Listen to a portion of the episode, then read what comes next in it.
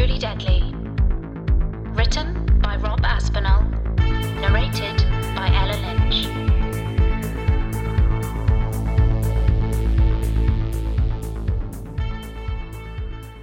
Chapter 33 A New Woman. After doing some online shopping using Giles's credit card, he assured me they delivered round here and waved away my promises to pay him back. We took a trip to the local chip shop. There was no such thing as CCTV here, and the village was deserted. You have to try the fish here, Giles said. As a veggie and transplantee, I was supposed to be on the diet of a wild mountain goat, but darn if those chips didn't smell good. And the fish were huge, fresh out of the sea, and bubbling in crisp batter. I asked the nice, kind chippy woman for some mushy peas. I mean, peas were green and healthy, weren't they? And ketchup. That had tomatoes in. We carried our bundles of paper to the harbour wall and sat with our feet dangling above the gentle, lapping waterline. The chips were hotter than Auntie Claire's volcano toasties, but they tasted totally nom. Salty, vinegary perfection on the end of a blue plastic fork. And Giles wasn't wrong about the fish. I hadn't found a better use for my mouth since I kissed Becky. I wondered whether I could make a life there, get a cat and a dog and a cottage, and work in the chippy. All those hours I felt I'd wasted on the ward. I thought slow and quiet meant dull and boring. Suddenly it seemed like heaven. Yes, a cottage and a kitten and a puppy and a job in the chippy. Long walks on the beach and paddling in the sea. I could invite Becky up in secret. It would be romantic. We'd cause a stir among the locals. It was a beautiful pipe dream. So, you know my story. What's yours? I asked Giles, mouthful of hot mush. What do you mean? Why conspiracies? The weather room? It's complicated, Giles said, fizzing open a can of Coke. What isn't? I said. Let's just say I had a few run ins with the law, he said. My parents never married. Mum lives back in her old hometown in Trinidad. Dad's a stockbroker. He packed me off to boarding school and then Oxford at 14. 14? I was still learning my times tables at 14. I was a bit of a prodigy, Giles said. Dad left me a trust fund and went to start his own trading company in America. I got into activism at uni, peaceful protest, then riots, corporate sabotage. They weren't sure if I was a genius or crazy. They went with crazy. When I got sectioned, I played a lot of chess with a guy who told me all about these stories. He claimed to be a former British spy. He said he'd stumbled on the existence of a secret organisation. Next thing the man knew, he was being declared insane and thrown in an asylum. The stories all seemed to make sense, even if he did like to rub his own feces on the wall. Giles took a slurp of his coke. There's a seed of truth in everything. I get the conspiracies, I said, but why all the precautions? You haven't done anything but create a blog. No one is safe, Lorna. That's why I set up here, in my grandfather's old house. It's out of the way, free from spying eyes. Some people are safe, I said. Most people. Really? Look around. Look at you. They've turned you into a fugitive overnight. You're guilty of nothing but a little curiosity. You're proof that there are dark forces out there undermining the masses, he said, staring out to sea. I'm sorry, I said. I'm sorry I brought all this to your door. Are you kidding? Giles replied. Just when I was starting to doubt myself, just when I was starting to think my parents, my therapist, were right that I should start taking my pills again, just when I thought all this was for nothing, you come along, like like a sign from the universe. He turned to me, salt and grease around his lips. Finally, I know for sure that what I'm doing is real. It's not just in my head. He smiled and gobbled up the last of his chips. Funny, I thought. I spent most of my time wishing none of this was real. Halfway through the fish, I felt fit to burst. I donated the leftovers to Ninja the cat when we got back to the house. We lay there on the sofa together, me and Ninja, bellies like balloons, while Giles sat in the weather room hosting Sunday Secrets, his live weekly web chat. I thought the dreams had stopped, but that night, another one found me, as if it had blown in on the sea winds, whistling outside the spare room window.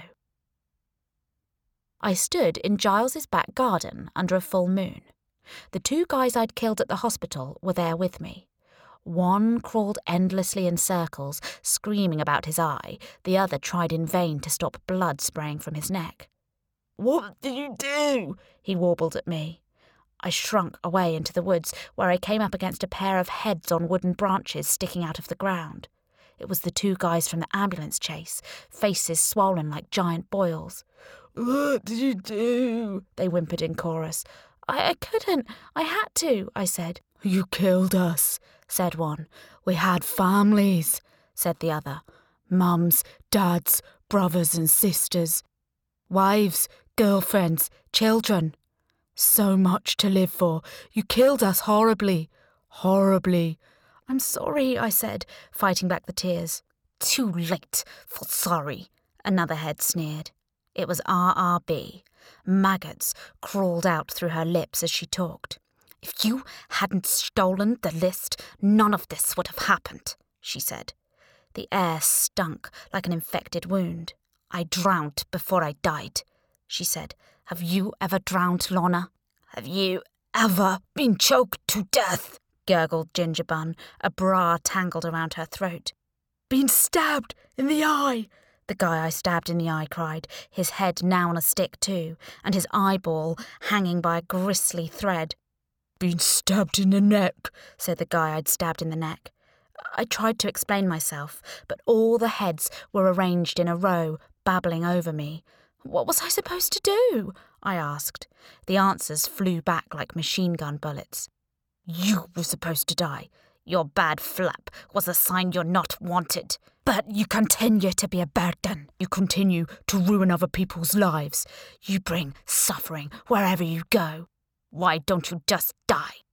I covered my ears, trying to block out the voices. They chanted as a crowd Die! Die! Die! I ran through the heads, deep into the wood, only gnarly tree trunks for company, bare feet slurping in the cold, sticky mud. In the far distance, I could hear the rat a tat tat of machine gun fire. Something was burning. I heard footsteps zigging right to left, heavy breathing getting closer. If you go down to the woods today, bring spare underwear because you're going to shit yourself. The creature in the woods came straight at me out of the darkness. I didn't even realise I was holding a gun. I let off a deafening round that lit up the night in a paparazzi flash. In that flash, I saw a child's terrified brown saucer eyes. Back to black. I heard a whisper. Am I dying? I lurched up, straight as a rod in bed, covers already off, the bathroom a short, mad dash away. I got there just in time to spray the inside of the toilet bowl. The faces from the dream lingered with me as if they were still there, watching me kneel on the lino, shivering and sweaty. The girl in the woods. Was I making her up? Or was she a memory too? There was no way to know. At least it was morning, and I didn't have to go back to sleep. I cleaned up the toilet and took a drink from the tap. After a quick shower, I heard a buzzer go downstairs.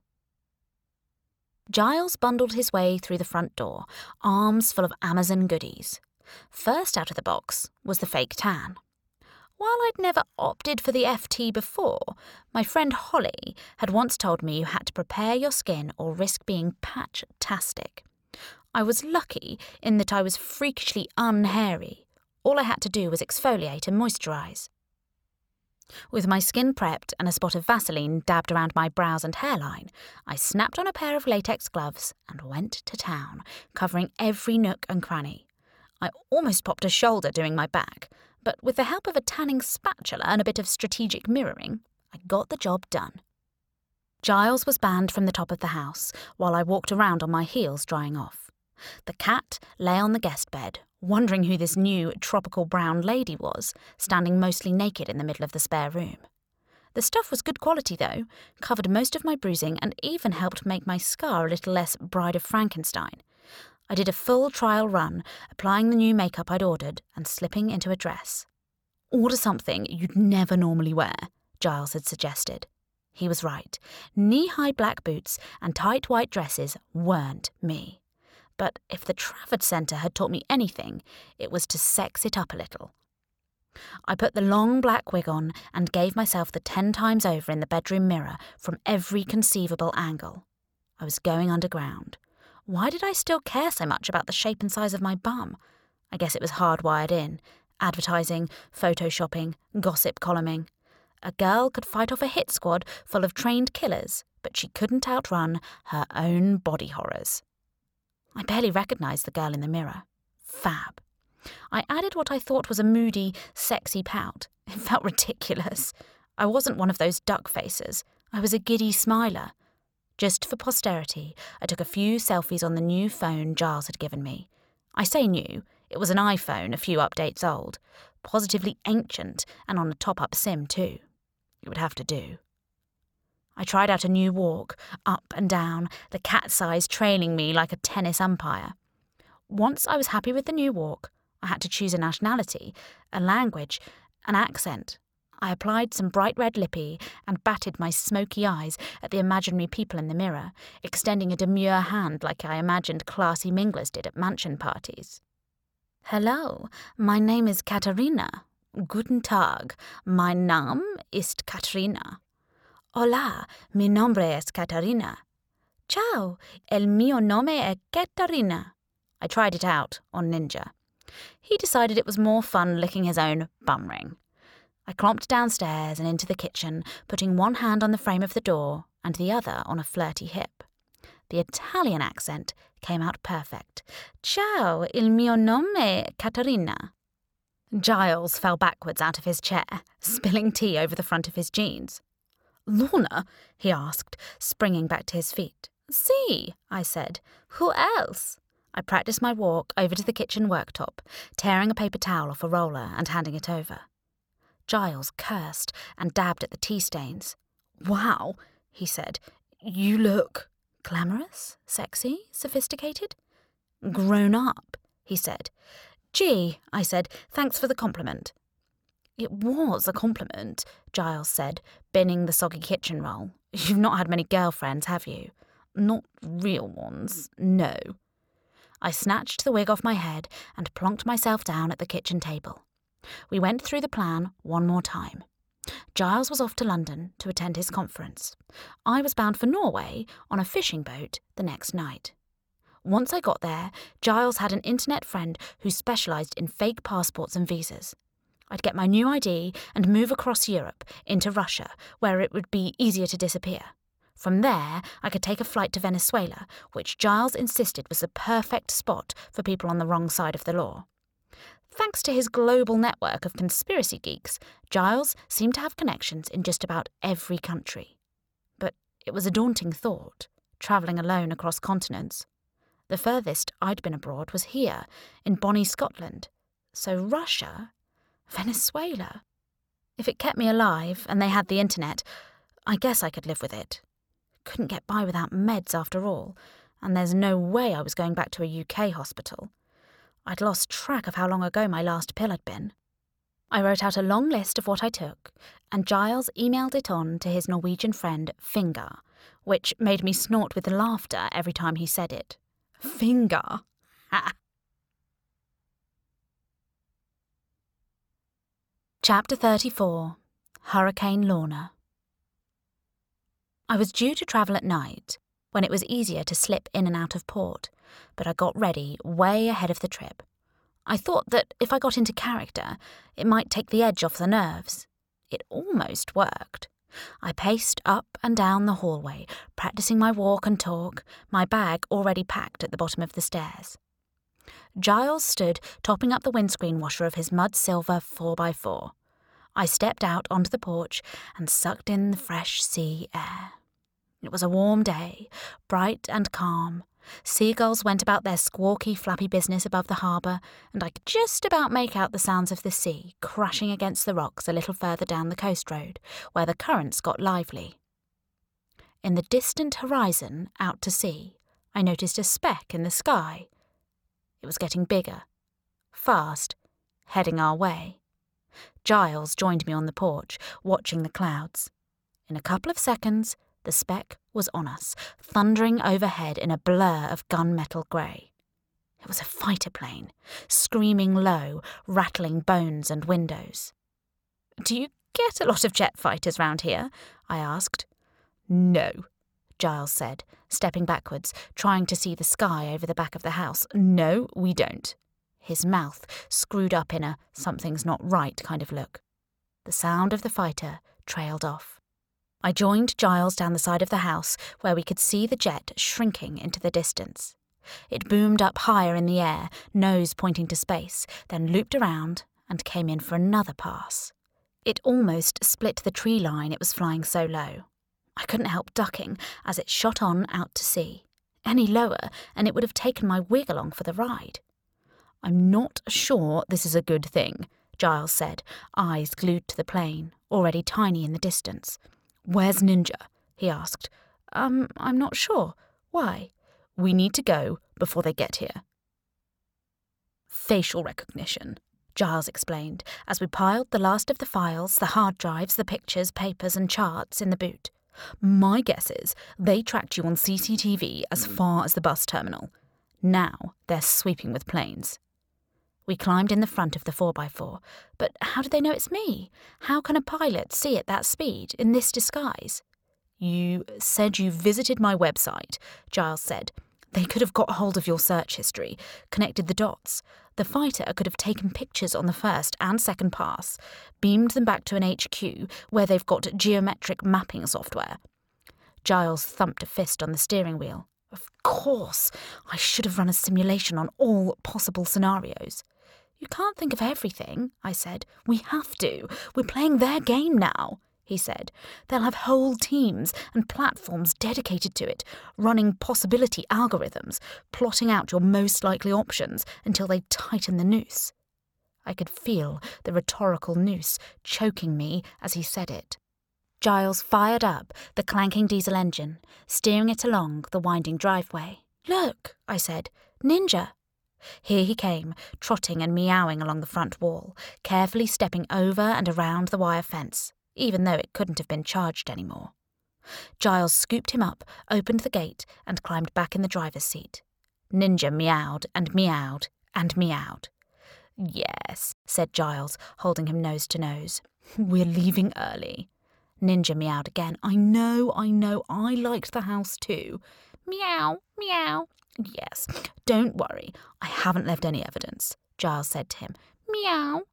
Of course I remembered your fish snacks just when I thought the guy was sane. He handed me the cat, and we pulled out onto the main road, driving as far as the seafront. Without explaining, Giles jogged round to one of the rainbow of houses that ran along the harbour.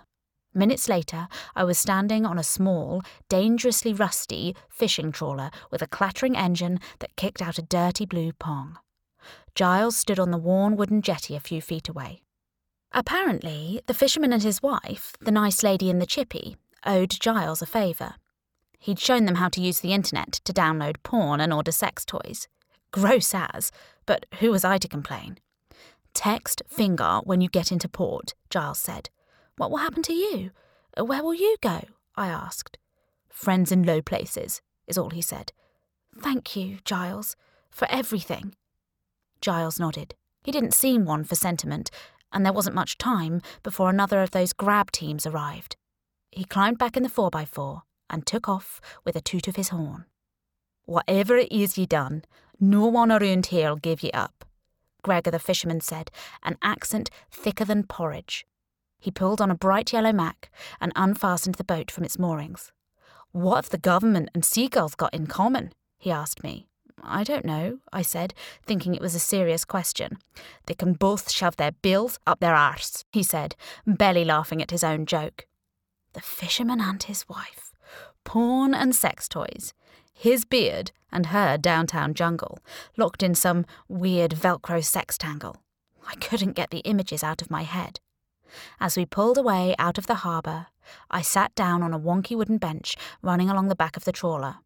I watched the village slowly disappear. The tiny white cottages, Giles's abandoned home, lives affected, plans destroyed. Hurricane Lorna had blown on through. Where would I hit next? Chapter 35 How We Roll. Once we got out of the bay, it was a rough old ride, choppier than a kid's karate class. I shivered me timbers under an ankle length yellow mac Gregor had given me. Keep your eye on a fixed point, he said, after my third consecutive heave over the side, the local fish snaffling it up. That way you won't feel so much of the roll. The word roll set me off again. The fishy stench of the boat didn't help. At least it was good for the abs. I moved to the front of the boat and joined Gregor on the bridge. I thought my fear at the size of the waves might distract me. Gregor stood at the wheel, steering the trawler up and over each one. So, what's a bonny wee girl like ye doing in all this bother? he asked. I didn't like the word bonny. It made me sound big boned or chunky, like when people say bubbly. What they really mean is morbidly obese. If I told you, I said, you wouldn't believe me.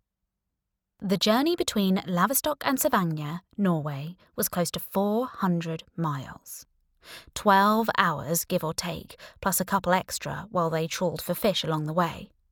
Gregor had run up alongside another fishing boat on its way back home, and two other men had jumped on board to help with the catch. His sons, he told me, Fergus and Angus, strapping, ginger haired lads who looked like extras off Braveheart. I was getting in the way on deck, and the waves were rolling in monster big. Best go doon inside unless you want to get soaked through, said Gregor. I clambered down into the cramped living quarters. There was a bunk bed in one corner, a small chipped white table, and a couple of benches fixed to the floor, plus a Toy Town kitchen you couldn't safely make a sandwich in. I pulled a face at the dinky minging toilet that still had a poo in it and decided right then to stop feeling seasick or else I'd be bent over with my head in it. It wasn't easy. Everything creaked and groaned and rolled and stunk of fish and diesel. I drank some milky water, got under one of the blankets, and tried to sleep. I must have drifted off for a few minutes when Fergus nudged me firmly awake. Mess, mess, he said. I slowly came to. Yes. you've gotta hide now. Coast Guard's coming. For some reason, I didn't trust him. I didn't trust anyone. I pushed past him and made my way up top. It was early morning, gloomy. I'd been asleep for hours. A long, sleek military boat pulled alongside us, camouflaged by the dull greys of the sea and sky. There was a guy in an orange life jacket with a megaphone telling us to slow down and prepare to be boarded. I got about halfway out through the hatch before Gregor herded me back down and told me to follow his son. I didn't need telling twice now I knew I wasn't being double crossed or sex trafficked. Fergus led me into a room where they sorted through the fish and put the good ones on ice. It stunk to high heaven, and the sight of the poor buggers flip flopping around was soul scarring. Get in, Fergus said, pointing at what looked like a giant cool box with a blue tarpaulin spread out over the base. I'm not hiding in that, I said. There must be somewhere else. Get in, or we all get caught, he said. I climbed inside and lay down on my side, a fist for a pillow. Fergus whipped another blue plastic sheet over the top of me and padded it down around my body. Then came the real shocker. The bastard poured an avalanche of ice and poor dying fish over the top of me.